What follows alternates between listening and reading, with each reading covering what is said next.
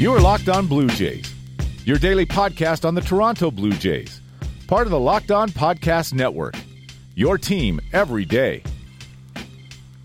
Hello, Blue Jays fans, and welcome to Locked On Blue Jays, your daily dose of Toronto Blue Jays talk directly into whatever electronic device you're using to listen to this. And if you're not using an electronic device, then let me know where you're getting that witchcraft. I'm your host, AJ Andrews of jaysfromthecouch.com, back with you on a frozen Thursday. It's not pretty out there. I'm I'm guessing if you're in Canada, know what I'm talking about because this ice storm is just going across and like I I made one trek downtown today and was pelted with more frozen garbage than your average Astros batter today. It was like branches and, and ice blocks and trees. It's just disgusting. So I'm looking forward to talking about baseball just to take my mind off the fact that it is still very much winter here. And to do so, I have brought a, a special guest who has graciously agreed to spend some time with me and, and talk with me and basically try not to taunt me with the fact that he is in Florida right now and I am not, which may be a running theme for the upcoming month of shows. But uh, he is the play by play voice of the Toronto Blue Jays. He is the the veteran of the Sportsnet 590 broadcasts, and he has been very patient as I set this up. Mr. Mike Wilner is on the program as we have been hyping basically all week because, you know, when you get someone of Mike Wilner's quality, you you want to promote that and he's he's also officially a source for the for the podcast based on one of the tweets I sent out earlier this week. Mike, I I am grateful for everything. Thank you so much for coming on the podcast and joining me and basically being willing to put up with me for a little bit here. Um, I am not that big a deal. Come on. I appreciate it. It's very, very kind of you, and thanks also for reminding me how old I am. But um, yeah, that that was quite the setup. Thank you very much. I I like to think I've gotten to the point where I can, you know, properly butter up my guests to to hopefully get them to, you know, enjoy their time talking with me because that's that's the point here. I mean, if we're not enjoying this conversation we're about to have, I mean, what's why are we even doing it, right? Right, and what's more fun than talking about baseball, especially with you in the middle of an ice storm up there, which is pretty brutal. I but know. no, I'm very happy to do this, and thank you know this is it's we're at the point in spring where um, you get back from a game and don't really have anything to do for a while. So thank you for giving me something to do tonight. I I am happy to help you in that regard. I mean, I I know there are probably a multitude of things available. I think you're underselling a little bit. Like, I mean, one of the one of the questions I was actually going to ask you is like just what are dinner plans in Dunedin essentially consisting of? I, you know what? It's funny. I get asked a lot for like restaurant recommendations and Dunedin and stuff because I'm not shy about sharing food stories and stuff on Twitter and uh, and I guess every once in a while on the broadcast. But I'm almost never in Dunedin. Like I've stayed. This is my 20th year at spring training. I've stayed in Dunedin in one of those 20 years, and that was um, because it was going to be a shortened stay because um, my second daughter was about to be born, and I wasn't sure how long I was going to be down here, and um, so I didn't rent a condo. But usually, I'm I'm in a condo in generally in Clearwater, sometimes north. Um, this year, I'm in, I'm on Clearwater Beach, but almost never in Dunedin. So I don't know. I know there's like a couple of blocks of delightfully different downtown Dunedin, and and there's some cool places on Main Street, but um, but generally it's it's Clearwater and it's Clearwater Beach, and um, it's not for me anyway. Not nearly as glamorous as I think a lot of people would think it was. I I will I I haven't been to spring training since 2016. and I believe I did stay in Clearwater for that actually. So I I know it's not glamorous, but you know, there's there's food. I think we went. To, There's food, yeah. I think we went to like a Jimmy Buffett restaurant when we were down there, just because it was the oh, closest spot. It's it was all right. It was not not worth the overpriced Jimmy Buffett ness of it all, but just Yeah, I don't. I'm not. I, I can't think of a Margaritaville around here, but I'm sure there's one hiding somewhere for sure. there's a lot of very like, especially on the beach. There's a lot of very cheesy, touristy, um, you know, places just to go and drink. Uh, there's a lot of that, and there's your regular American chains and a couple of hidden gems here and there. hmm. I Um, but yeah, I, I'm. I don't know. I'm I'm struggling lately for for dinner plans. Just wander around the beach and look for things. Shoot, that was my softball question too. Um, I I did not mean to cross you up that early, Mike, but um, we can we can definitely move on to baseball. I think that's a that's a more uh, a- an open topic. I think we can have discussions on without trying to parse the merits of Clearwater's tacky steakhouse scene. But fair enough. um, Now, I do know that you are trying to be more positive about baseball this season. So I just want to get one negative thing out of the way, and then we can go full positive on this. Um, obviously, the big story in baseball, hanging over everything, is the Astros and and all the things that have become attached to their cheating scandal, whether it be the stealing of signs, now the doctoring of balls, um, the the retribution happening. Um, I think seven Astros have been plunked in their first five games. Uh, was the number I saw yesterday. I wanted to know what your thoughts were on how how MLB did with this punishment and how you think the Astros are going to take this punishment going into the season.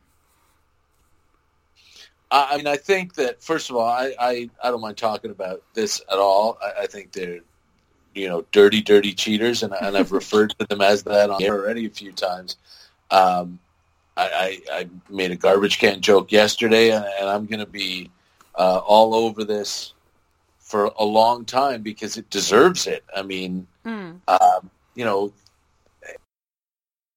there's a whole idea of if you're not cheating, you're not trying, and all of that stuff, and gamesmanship and whatever. But the Astros not only took it to a whole other level with setting up their own camera and the garbage can stuff and the monitor and the tunnel, uh, but they were just so arrogant about it and so brazen and, and such jerks about it. Mm. Um, you know, uh, I, I don't know that any of this would have happened if AJ Hinch hadn't said in a press conference during the playoffs that if he hadn't dared someone to put their name on this, someone had brought up the whispers and whatever, and um, you know, people had heard whistling and, and all of that stuff.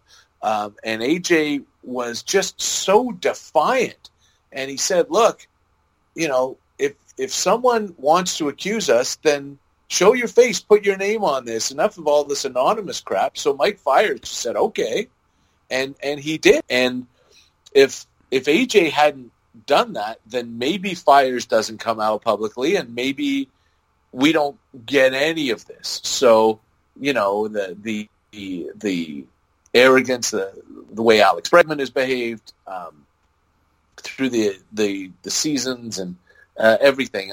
Uh, that's that puts such a an extra layer of um, of grossness to the whole thing. Um, I don't I don't believe in physical retribution. I've said many times that I think a pitcher hitting a batter with a baseball because he's angry at him is an incredibly cowardly act. Mm. Uh, and just stupid uh, um, and dangerous. Uh, so I, I don't like that idea, and I wonder what the storm is going to be like when during the regular season a pitcher drills an Astros hitter and gets a bigger suspension than any single Astro did for cheating their way to a World Series win. Um, that that's going to be very very interesting to see. Uh, I hope it doesn't happen, but given what's happened already, I think it's it's inevitable. Um, I don't, you know, the whole granting players immunity so that they could get to the truth of it. That's all well and good, I guess.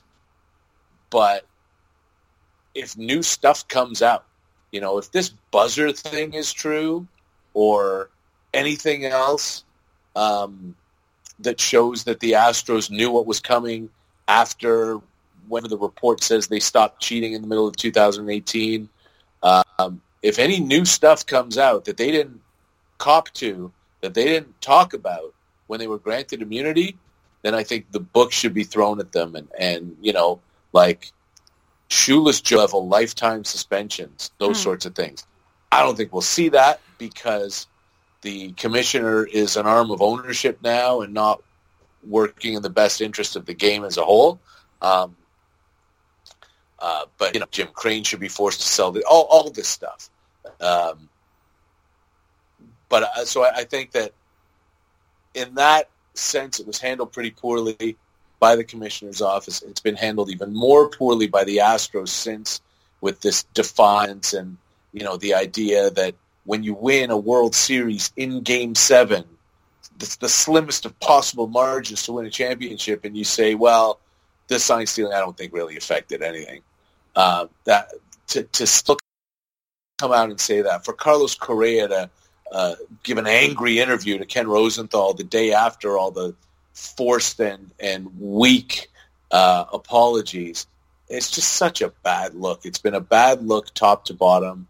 Um, they've used the word remorse a lot, too, but very clearly there isn't any there. They're sorry they got caught. They're mm. not sorry for doing it. Yeah. Uh, but that just seems to be the way that things are right now. Yeah, and I I I did want to want to ask about that because it it does seem like you know, if the Astros had basically followed AJ Hinch's lead and actually been like, you know, we're sorry and we we know we cheated and and we don't deserve what we got. Instead, they came out just wearing the black cowboy hat and with the ominous music behind them and just spouting the the forced tripe that they were forced to spout like it was like, like I mean, Alex Bregman basically had cue cards at his feet. It sounded like during his apology. Oh, 100%. Yeah, they were were told what to say, and they said it, and and they thought, okay, we did it. Now let's go.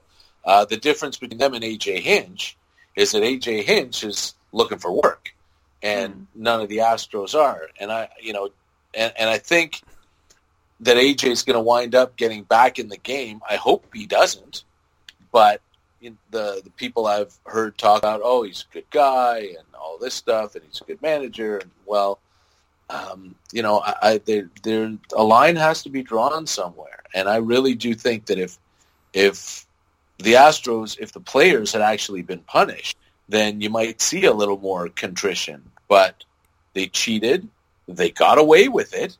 Everybody knows now that they cheated, and they still got away with it there's no vacated championship. Not that that could happen, but they haven't even taken away any uh, playoff bonus money or anything. Um, so look, they did what they did and they got away with it. Uh, and I think expecting them to um, to be legitimately contrite is is a lot to expect when they had absolutely zero consequences. Yeah, and I that is why I was so thrilled that Mike Bolsinger actually stepped up and, and tried to get that bonus money off him because I think someone has to make the Astros pay. Like like you said, it's it's not going to be with baseballs. That's that's a very old century level of thinking to think that, you know, you can get your pound of flesh with a 95 mile an hour fastball the butt. So I I am interested in that. I'm we will be back with more from Mike Wilner, Sportsnet 590, right after this. You are Locked On Blue Jays, your daily Toronto Blue Jays podcast. Part of the Locked On Podcast Network, your team every day. Like the only other thing I can I can really think of for that is like given the way Rob Manfred actually did handle this, like like coming down and on the on the potential retribution, on you know, uh, looking at other methods of of stretching the rules in baseball. And I I had someone bring up the fact that this was almost too good for baseball in that now they had a villain that everyone could root against. They had their Duke, they had their Golden State Warriors. They had that tangible bad guy. Like can you can you even subscribe to that? Do you think like it's it's at that point where Manfred's like trying to keep this to the point where the Astros can still be that villain and yet try to walk that line where you can actually get the punishment on them as opposed to, to essentially doing what he did, which did not do enough for people. I think they were already the villains. Uh, I think obviously now clearly they're far more of a of a villain than they were before. But I think that, you know the, their arrogance and the way they carried themselves and and um, all of that sort of made them the villain anyway. Um, but I mean, I've heard people talk about how it's good for baseball that things are being talked about now. That you know, baseball's been on the front pages of sports uh, and newspapers all winter long and just knocked off maybe for a day by the Super Bowl when in, instead of for a week or for a month, and that any publicity is good publicity.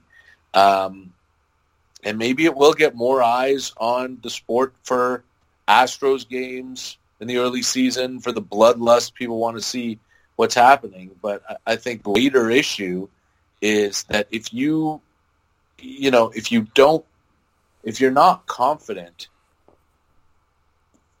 in a game being played fairly, mm. Then that's the beginning of the end for a sport. Um, you know, the whole thing about not wrestling and not boxing, and, and maybe boxing took the nosedive because uh, there were so many questionable outcomes. Um, but you know, even if it's even if it's the Yankees against the Kansas City Royals or, or the Detroit Tigers, and one team is way better than the other. The idea is they both show up at the ballpark. They're going to give you the best they got that day, and whoever's better that day wins, fair and square. And when you lose the fair and square part, you start to lose the audience. People start to tune out, and eventually you lose the sport. And I think that's the greater issue, um, and it's certainly not worth hey, we've got a villain if you're also dealing with that. Mm. Sorry, I didn't mean to bring you down. Oh, no, no. It's all right. Just. It's you know just not a happy thing to no, be talking about. It it isn't. So you know what? We're gonna change it up. We're gonna we're gonna go to something much happier, and then we're right. gonna go into the Blue Jays. But I, not that the Blue Jays aren't happy, We'll get to that. But obviously one of the happiest stories, one of the the most anti-Astros stories I think you could think of from this offseason was Larry Walker getting into the Hall of Fame. And you were a very vocal proponent of Walker getting into the Hall of Fame. I I think you were one of the mo- one of the most vocal people when he got in, just going full caps on Twitter, just like shouting it from the mountaintop. Um, what did that mean to you to see a guy like Larry Walker, who who you can argue, like I said, the anti-Astro, he persevered, he he did all, all his work, he was a consummate professional. What did it mean to see him finally get that call from Cooperstown? Oh, it was it was amazing, and I think mostly because it was so unexpected. He had to pick up twenty percentage points in voting two years in a row, and nobody's ever done that before. Um, they changed the rules while Larry Walker was on the ballot. They they cut it from fifteen years to ten, um, and had it been fifteen, I don't think there ever would have been any question. We wouldn't have been sweating it out. It would have been a long, slow, slow steady climb um, and he would have made it in. But the fact that um, he had to gain so much um, that even with the electorate starting to look at new ways of measuring things and uh, starting to, no offense, get smarter um, and uh, and just you know go beyond the oh this guy doesn't look like a Hall of Famer or whatever.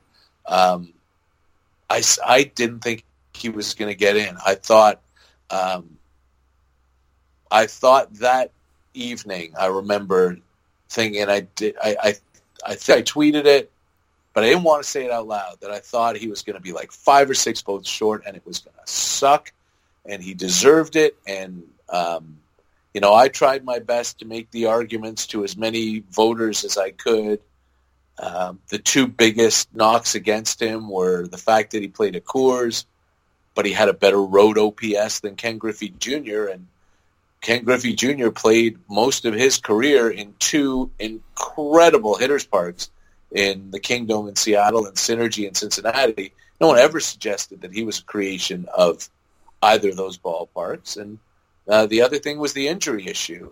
And Larry Walker played more games per season over the course of his career than Willie Stargell, who was a first ballot Hall of Famer and nowhere near the baseball player that Larry Walker was. So um, uh, all that said, I thought he still had so much ground to to make up that he wasn't going to be able to do it, and I was ready to be disappointed. And I that's one of the reasons why I and so many other Canadian baseball fans and Coloradans were so ecstatic when when we found out that he got in.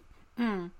And I I'm I was with you 100%. I like there there's a bigger argument you could have made for Larry Walker even even if he didn't get in and that was just the sheer cultural impact of what he to baseball in this country. You can argue that, you know, you don't have an entire generation of Canadian players if there is no Larry Walker. I mean, you don't have me if there's no Larry Walker because like when I when I was just you know starting to get aware of sports, I was aware of the Blue Jays and I was aware of Larry Walker. And I had a I had one of those like Colorado Rockies bomber jackets just because of Larry Walker. And like I I'd I'd be in the backyard trying to hit balls over the giant wood pile, just just trying to emulate that swing of his. And you know, one of the one of the arguments I made, like he had as much an impact on baseball as say Yao Ming did in basketball, and Yao Ming got into the basketball Hall of Fame despite a really shaky career. Like Larry Walker's statistical achievements in in that kind of apples to orange comparison much better. So you can argue that with the added cultural impact it shouldn't have taken this long really to put walker in. No and you'd be 100% right. And and it's interesting that that um, you know ken rosenthal mentioned that in when he wrote his uh, column talking about his ballot and he put larry on it where he hadn't in the past he mentioned an article written by Shi Davidi that talked about exactly that, about the impact on, that he made on baseball in Canada, about uh, the whole generation, right? Justin Morneau wore 33 because Larry Walker wore 33, and mm-hmm. and all all these guys of the Morneau era, the the ones that were in that first wave of the World Baseball Classic when Walker was already done. Um, they're not a thousand percent on him, but he had way more to do with it than anyone I think would ever think of giving him credit for. And yeah, to to he probably deserves to be in the Hall of Fame as a builder mm. um, along along those lines of Yao Ming. But what he did on the field was more than Hall of Fame worthy, and it's great that he was finally recognized for that. It is, it's it's beyond ridiculous.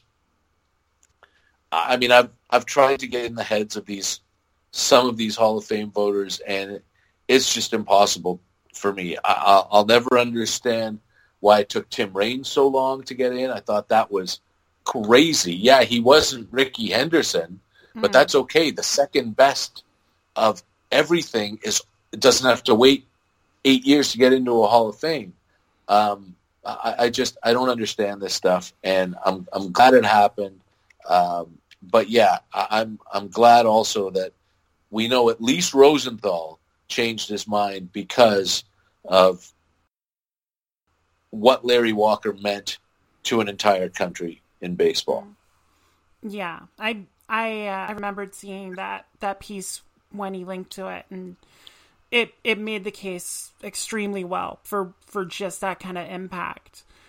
Um, and is it just one more Hall of Fame thing? Is it to say Fred McGriff is the next Blue Jay getting in? Because like he's going to be in on the Veterans Committee. If they put Harold Baines in, I don't know how they can keep Fred McGriff out.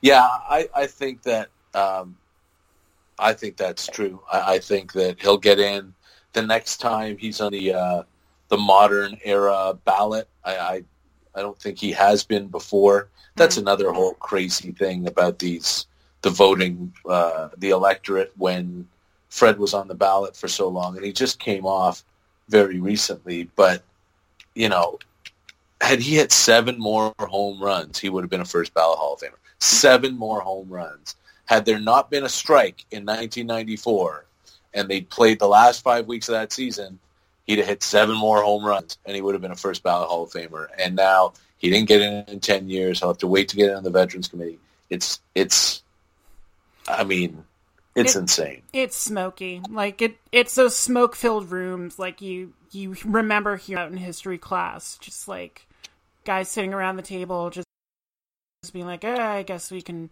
we can nominate this guy. I don't know.